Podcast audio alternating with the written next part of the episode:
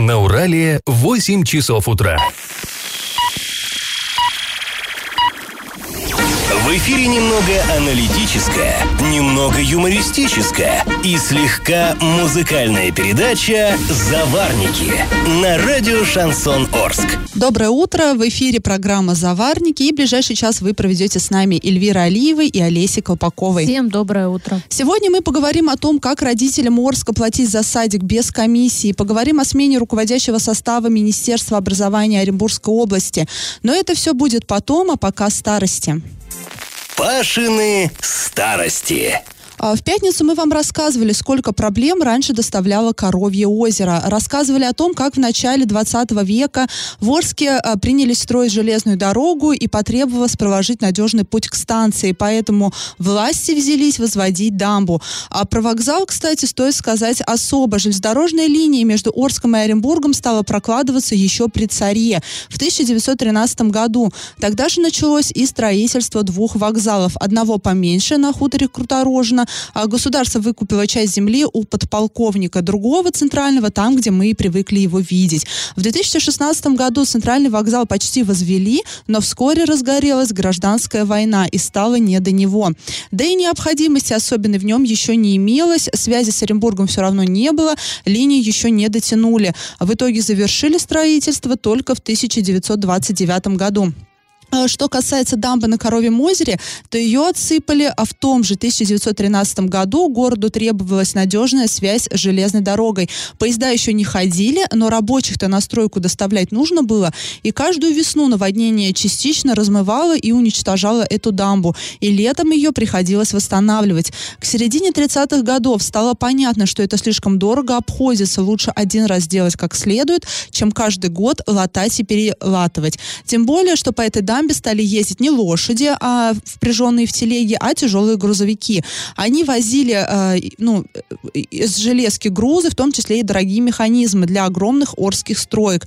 Поэтому власти Средневолжского края с 1929 э, 29 года по 1935 годы Орск э, в структуре Оренбургского округа входил в его состав. Краевые, краевые власти тогда находились в Самаре и, и решили подойти к решению этого вопроса более серьезно. В июне 19 1934 года масштабное строительство началось. По проекту через озеро необходимо было перебросить 70-метровый мост подкосной ригельной системы. И чтобы его не смыло в наводнении, отсыпали противопаводковую дамбу. Удалось ли реализовать проект, уже завтра вам расскажет Павел Лещенко. Ну а пока наш традиционный конкурс, а, где в Орске в 70-х годах планировали построить центральный железнодорожный вокзал. Вариант номер один, там же, где и сейчас, на станции Орск, а просто решили реконструировать его и сделать больше. Вариант номер два на втором участке и вариант номер три а, в северном районе. Ответы присылайте на номер 8 903 390 40 40 в соцсети соцсеть «Одноклассники» в группу «Радио Шансон Ворске» или в соцсеть ВКонтакте в группу «Радио Шансон Орск» 102.0 FM для лиц старше 12 лет. Галопом по Азиям Европам! В ДТП под Оренбургом погибли шесть человек. Среди погибших есть ребенок 2016 года рождения. Еще двое человек госпитализированы в тяжелом состоянии. Погибшие и пострадавшие граждане Узбекистана и Таджикистана. Об этом сообщает МВД России по Оренбургской области. Авария произошла на 15-м километре автодороги Оренбург-Акбулак возле села Чистое. Предварительно установлено, что столкнулись ми- минивэн Hyundai и фура. В настоящее время на месте работают сотрудники полиции и устанавливаются все обстоятельства произошедшего. А в Генпрокуратуре раскритиковали инициативу Минздрава ввести новые правила медосмотра водителей. Видимо, Минздрав совершил ошибку, которая будет исправлена, сказал первый заместитель руководителя ведомства Александр Буксман. Он добавил, что истинная проблема заключается в том, что сейчас по закону медики не имеют права передавать МВД и ГИБДД данные о тех, кто состоит на учете как наркоман или алкоголик. И в результате зачастую такие граждане получают водительские права. В период новогодних праздников РЖД пустит дополнительные поезда из Оренбурга и Орска в Москву, а также в обратном направлении. Эти составы начнут курсировать за несколько дней до Нового года и, при, и прекратят поездки спустя несколько дней после окончания новогодних выходных. Рейсы будут осуществляться по определенному расписанию. Ознакомиться с этим расписанием можно на сайте урал56.ру для лиц старше 16 лет. А после небольшой паузы мы вернемся в эту студию и в очередной раз поговорим о больших кадровых перестановках, на этот раз в Министерстве образования Оренбургской области. И как это понимать? На этой неделе в Министерстве образования Оренбургской области ожидаются большие кадровые изменения. И если раньше мы прям с таким э, внутренним возбуждением, скажем так, воспринимали эту информацию, то сейчас уже, уже на потоке, уже что не неделя, то какие-то кадровые перестановки. На этот раз ожидаются они в Министерстве образования. Об этом сообщают наши источники в правительстве Оренбургской области. И новым министром, возможно, станет ректор ОГПУ Светлана Алешина. С 2009 года по 2011 год она уже работала в, мини, э, в региональном э, Минобре, но на должности заместителя министра образования. Ну, то есть опыт э, у Светланы Алешиной есть, на, в, скажем так, в работе на руководящих должностях. И вот, возможно, на этой неделе именно она займет пост министра образования на, уже на постоянной основе. Сейчас исполняет обязанности министра образования Алексей Пахомов из Екатеринбурга. И ну, для меня лично стало удивлением, да, что не его сделают потом основным министром образования, вот без приставки ИО. Э, и вот эм, Возможно, он больше не будет работать в Министерстве образования. По нашим данным, он может занять другой руководящий пост в правительстве Оренбургской области. И, кстати, после отставки Вячеслава Лабузова, напомним, что это предыдущий министр образования, а, который стал фигурантом громкого уголовного дела, связанного с коррупцией. А вот именно после его отставки мы называли Светлану Алешину наиболее вероятным кандидатом на пост министра образования Оренбургской области. И, по всей видимости, наши прогнозы, вот, э, скажем так, не сразу, но сбываются. Да, скоро уже нужно нам делать раздел, я же говорила. А, и, и, ну, если Светлана Алешина, поскольку постольку мы с ней знакомы, то вот ее первым заместителем может стать начальник управления образования Оренбурга Нина Гордеева. Она может перейти на работу в правительство Оренбургской области. Мы ей позвонили в субботу, и она информацию эту подтвердила и дала нам небольшой комментарий. Она сказала, что мне предложение поступило, я дала согласие, но окончательное решение примет губернатор. И вот, кстати, Нина Гордеева и вот мы, и наши коллеги оренбургские, мы все сошлись во мнении, что она более чем достойна этой должности. Кстати, а мы когда анализировали после отста- отставки Лабузова, скажем так, вот это образовательное сообщество, мы также предполагали, что Нина Гордеева может занять пост и министра образования в том числе. Но вот э, первым, первым замминистром она, возможно, станет. Вот с чем мы ее и поздравляем искренне от души. Она действительно хороший руководитель. Руководит образованием в Оренбурге достаточно давно, и как итог Оренбург, он всегда в, числе лидеров по успеваемости, по сдаче единого госэкзамена, а, по олимпиадникам, по стобальникам и прочее, прочее, ну, прочее. И со СМИ она очень хорошо контактирует, то есть если бывают да, ситуации у нас, например, с управлением образования Орска, это сейчас как бы не камень в огород, но бывало, что там нужно получить информацию срочно, то есть это не касалось там каких-то наших личных, ну не знаю, там, например, карантин, да, там родители переживают бывает еще что-то. Нам раньше говорили, это при прошлом руководстве, пишите запрос. Мы объясняем, ну, как бы, ну, можно это сделать а запрос ждать 7 да, дней. 7 да. дней. Ну, конечно, они могли там сделать скидку и отправить в течение дня, но там уже вопрос был в течение часа, как бы, и не позже. А с Ниной Гордеевой она всегда по телефону дает информацию, и вот ни разу, мне кажется, не было, чтобы она отказывала. Да, Нина Гордеева не боится контактировать с журналистами, отвечает за свои слова и всегда уверена в том, что она говорит, ну и в том числе этим самым она вызывает к себе доверия. А после небольшой паузы мы вернемся в эту студию и поговорим о том, как платить за детский сад без комиссии. Я в теме.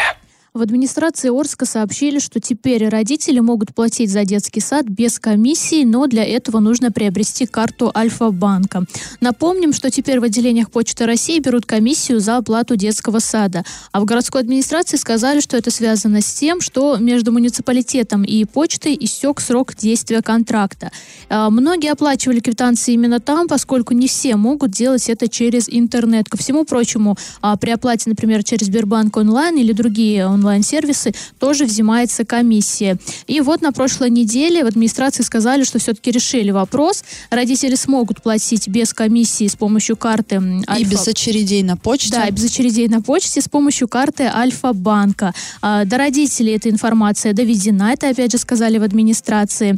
А, нужно эту карту открыть в банке, обслуживание бесплатное, и а, в каждом дошкольном учреждении определен ответственный сотрудник, который консультирует родителей по вопросам оплаты.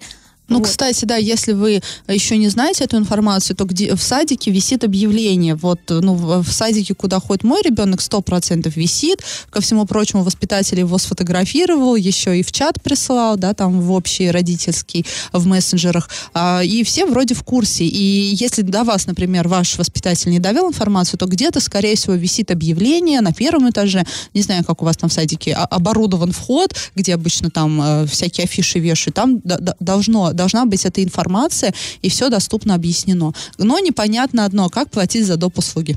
Ну, этот вопрос мы обязательно решим. И вот, э, что касается тех, да, кто, например, не пользовался ни разу, э, вернее, не оплачивал детский сад через там Сбербанк онлайн или что-то, то есть на почту мы пришли, отдали, ну и все, и, и как бы мы оплатили, то здесь вам нужно будет а, заполнять полностью данные, и тоже, когда вам выдадут квитанции в садике, нужно проверить, чтобы а, написаны были вот эти БИК, и даже э, вы должны прописать номер своей группы, то есть не средний средняя младшая, должна быть там группа номер 8, группа номер 7, потому что у некоторых родителей, вот тоже они нам жаловались, что не получается оплатить, потому что у них группа называется средняя, а в системе средней группы нет. Поэтому вот эти вопросы тоже в садике нужно Да, кстати, решить. уточняйте, потому что ну, не все знают номер группы. Да.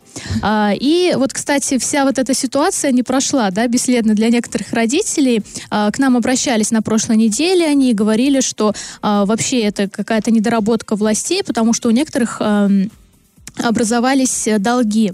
А вот цитата э, женщины, которая нам прислала на почте, на почту, так сказать, свои возмущения. Она пишет, что невозможно было оплатить на почте, а реквизиты для оплаты через онлайн-кабинеты выдали только что. Ну, то есть она написала в пятницу, это было в пятницу.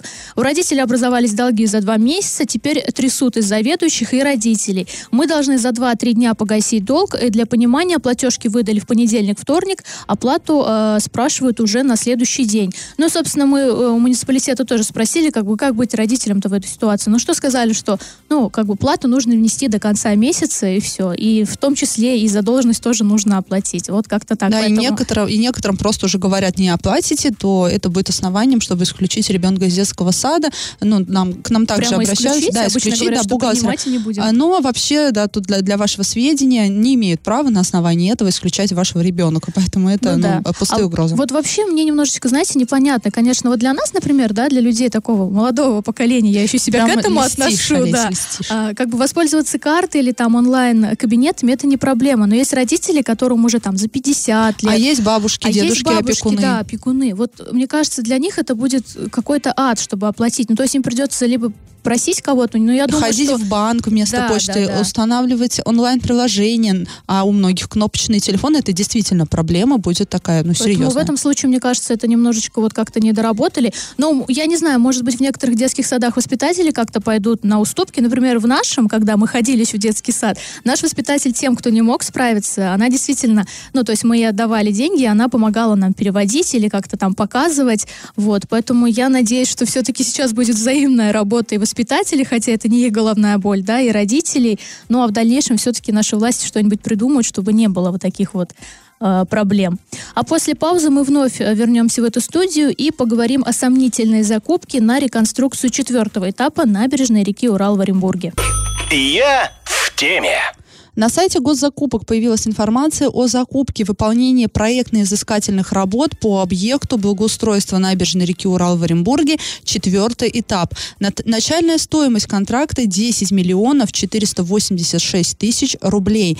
И напомним, что набережная, вот эта реки Урал, многострадальная набережная, она уже ремонтируется три года, а и э, каждый раз вопросы то к реконструкции набережной, то к реконструкции вот этого вот известного спуска, да, к реке Урал, то э, там заменили материал для ступени, они начали ржаветь. Но, в общем, что не месяц, то мы о чем-то таком пишем, не очень приятном для властей Оренбурга, а именно связанное вот с этой реконструкцией. А в 2019 году выполняется, выполняются работы по третьему этапу реконструкции набережной, и контракт на выполнение работ был подписан в июле, и работы пока не завершены. Э, так вот, 18 а, ноября появилась закупка на проведение уже изыскательной работ по четвертому этапу. Этот участок находится в районе автомобильного моста через реку Урал. Заказчик э, вот этого, этих работ Управление строительства и дорожного хозяйства администрации города Оренбурга. Тут важно, что за, вот почему мы обратили внимание на эту закупку. Вы можете сказать, ну а что такого, да, ну надо реконструировать, закупку объявили, цена, возможно, обоснованная, но здесь есть пару моментов, документов лично мы усмотрели признаки сомнительности вот в, в, в этом аукционе. Госзакупка размещена 18 ноября 2019 года. Срок окончания подачи документов на аукцион 10 декабря 2019 года. Рассмотрение заявок состоится 16 декабря 2019 года. Тут вроде все нормально. 16 декабря рассмотрение заявок, то есть будет выбран победитель да, закупки, кто будет проводить вот эти работы. А работы должны завершиться уже 30 декабря 2019 года. То есть в середине декабря аукцион разыграют, э, выберут заказчика, и уже в конце декабря заказчик должен будет провести все вот эти работы. Ну, то есть две недели у него дается, даже чуть меньше, да, двух недель? Да, а причем а, тут стоит еще, э, скажем так, отметить, что с момента рассмотрения заявки и выбора победителя до подписания контракта тоже проходит определенное время. Ну, выделим там неделю, да, на это. И то есть на проведение работ просто останется одна неделя. И будет всего несколько дней, чтобы вы, вы э, выполнить проектные работы на 10 а, с лишним миллионов рублей. Это сомнительно, потому что я напомню, у нас был такой момент в Оренбурге с, со строительством дома для инвалидов, когда уже его почти построили, а никаких госзакупок еще не было объявлено, никакие аукционы не проводились. И мы тогда спрашивали администрацию, ну вот же дом стоит, стоит, кто его, кто его возводит, это же там муниципальное жилье, администрация нам говорила, так нет там никакого дома, но закупки не было, контракт не заключен, нет контракта, нет дома, нет стройки, ну а стройка есть, ну тут мы глазам-то своим мы больше верим. И мы да, обратились... Тут два варианта, да, либо будет какой-то один уже им известный победитель, либо второй вариант, если администрация скажет, ой, мы допустили ошибку, потому что э, часто бывает, что когда мы на госзакупках смотрим, что они говорят, ой, мы там в датах немножко ошиблись, цифры перепутали, то здесь, ну, по мне так ну, два великий варианта. махинатор театр, да. И мы обратились за комментариями э, к, к эксперту, координатору проекта ОНФ за честные закупки Дмитрию Болдыреву. И он сказал, что изыскательные работы делаются от 20 до 30 дней, затем проходит госэкспертиза. Без госэкспертизы невозможно оценить качество проектных работ, а заказчик пред, предлагает исполнителю это все сделать за 3-4 дня. А, возможно, исполнить, э, э, исполнитель уже эту работу просто-напросто давно делает, и, возможно, проект уже находится на госэкспертизе. А и а, вот Дмитрий Бодарев на 99,9% уверен, что на эти торги заявится всего один участник. Ну, чтобы вы понимали, да, как с тем домом для инвалидов, там уже был избран, в кавычках, избран заказчик, который уже выполнил а, все работы, и потом хотели, скажем так, тихой сапой это все провести через закупки, через аукционы и прочее, прочее. Здесь похоже на то, что аналогичная ситуация. Возможно, уже действительно какая-то фирма проводит проводит определенные работы, вот эти вот проектные изыскательные, возможно, уже проводится госэкспертиза, но это все делается без контракта, без закупки. И сейчас, возможно, вот в конце декабря, перед Новым годом, когда внимание всех рассеянное, в чем в том числе и журналистов, возможно, хотели, опять же, потихоньку вот этого э, исполнителя провести через госзакупки, но это мы узнаем уже в, в середине декабря. Если сейчас, конечно, эту закупку не отменят, если сейчас не начнется шумиха, то мы посмотрим, кто выиграет э, вот этот вот аукцион и кто будет заказ, э, исполнителем вот этих вот работ. А сразу после небольшой паузы мы вернемся в эту студию и поговорим о том, как над палаточным городком протестующих против мусорного полигона на станции ШИС появился флаг города Орска. И как это понимать?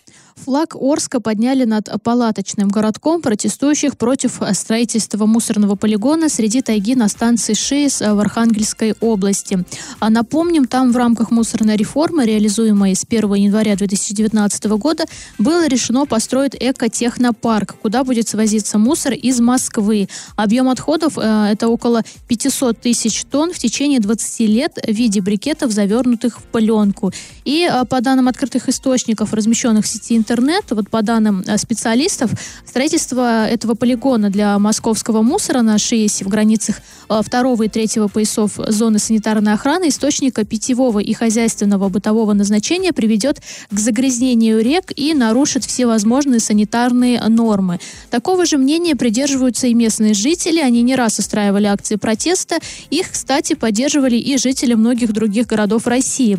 А в итоге подготовительные к строительству работы все-таки начались, а около этого места образовался своеобразный палаточный городок. Э, там установлено несколько вагончиков. А, и там постоянно находятся неравнодушные люди, причем их количество постоянно увеличивается. Туда прибывают все новые и новые жители страны, которые хотят поддержать протестующих. И вот э, недавно в сети появился видеоролик, э, снятый активистами. На нем видно множество флагов, установленных над палаточным городком. И среди них появился флаг города Орска Оренбургской области. Но пока не ясно, передали ли его активистам, либо на месте присутствуют и арчане. А в любом случае проблема, с которой э, столкнулись жители Архангельской области, близка и оренбуржцам, поскольку уже второй год в Орске идут споры по поводу строительства мусорного завода вблизи города, на который планируют свозить отходы со всего восточного Оренбуржья. И вот, знаете, здесь бы хотелось отметить, что там вот там действительно протест такой, ну, массовый, да, но власти на это, на это даже внимание не обращают, они все равно начали строить. То есть у нас хоть тут и немногие, да, так сказать, э, бастовали по поводу того, что против, чтобы строили между Орском и Новотроицком вот этот мусороперерабатывающий завод, чуть-чуть прислушались, и прямо уже становится на душе радостно, что хоть где-то нас слышат, поскольку там люди действительно, я смотрела видеоролики и много читала, да, в интернете, Э, ну, то есть к ним даже будут свозить мусор не их, а вообще из Московской Московский, области. да, Москва, да. в мусоре зарастает Москва, а причем тут, тут русский север, да. И, кстати, тут хочется сказать, что а, по поводу того, что вот это строительство вот этого экотехнопарка, да, главное, э, назови... Главное красиво назвать. Назови, э, добавь приставку эко, и кажется, все уже будет все нормально. Нет, на самом деле, и, кажется, и о том, что это может привести к экологической катастрофе, кстати, говорит и Совет при президенте Российской Федерации. То есть и там тоже есть здравомыслящие люди, которые думают об экологии в первую очередь. И я надеюсь, что э, не только да, общественники, активисты будут бороться за вот этот вот ШИЭС, но и э, чиновники тоже обратят на это внимание. Ну, хочется надеяться на да, это. Возвращаясь, да, как говорится, к нашим э, баранам, по поводу мусороперерабатывающего завода, который вот планирует построить между Орском и Новотроицком, э, по словам исполняющего обязанности министра природных ресурсов, до конца этого года вопрос уже должен решиться с расположением этого завода. И он вот особо отметил, что э, будут слушать людей. К их мнению обязательно Мимо общественности это да, не пройдет, Мимо общественности сказал. это не пройдет. Но мы очень на это надеемся. А после паузы мы поговорим о том, как жители Орска пытались украсть сейф с большой суммой денег и что из этого получилось. Новость дна. Троих молодых людей осудили за кражу сейфа с одним миллионом рублей в Орске. Об этом сообщила пресс-служба Ленинского районного суда города Орска. По материалам дела кражу осужденные совершали ночью. Ну, на тот момент они еще были не осужденными. Они ее совершали ночью в одном из офисов. Один из них наблюдал за окружающей обстановкой, то есть стоял на стреме, да, будем говорить э, понятным языком. А двое разбили окно, проникли в кабинет главного бухгалтера и украли, собственно, сейф. Сейф они э, вывезли на автомобиль разбили, а потом распилили, а добычу поделили между собой. Тут хочется сказать, что парни шли к успеху и даже, можно сказать, достигли своей цели, но э, проблемы у них с тем, как заметать следы. Этого они не смогли сделать, поэтому на следующий день их поймали, и они предстали э, перед судом. Вот э, такие у нас э, дела творятся на криминальном дне города Орска. А если у вас есть темы, о которых вы хотели бы, чтобы мы поговорили здесь, на радио Шансон, то пишите нам по номеру 8903 390 90 40 40. Пишите в Одноклассники в группу Радио Шансон Ворске или ВКонтакте в группу Радио Шансон Орск 102.0 FM эм для лиц старше 12 лет. Раздача лещей. А в начале передачи мы вас спрашивали, где в Орске в 70-х годах планировали построить центральный железнодорожный вокзал. Этот вопрос был для внимательных, потому что эту историю мы вам уже рассказывали здесь, в Пашиных старостях. В 70-х, 80-х годах прошлого века в Орске планировали протянуть трамвайную линию по улице Воснецова. На конечной остановке трамвая планировали построить центральный городской вокзал. Тогда стало очевидно, что небольшое помещение станции Орск, построенное еще до революции, не удовлетворяет потребностей многократно выросшего Орска, и помещение на станции Никель также маловато, и было решено построить большой вокзал на станции Новый город, там, где улица Воснецова упирается в железнодорожные пути. Но планы так и остались планами, не суждено было им сбыться. В общем, правильный ответ 2. Победителем у нас сегодня становится Мария. Она получает бонус на баланс мобильного телефона. А мы с вами прощаемся. Этот час вы провели с Олесей Колпаковой и Эльвирой Алиевой. До завтра. Завариваем и расхлебываем в передаче «Заварники». Каждое буднее утро с 8 до 9.00 на радио «Шансон Орск». Для лиц старше 12 лет.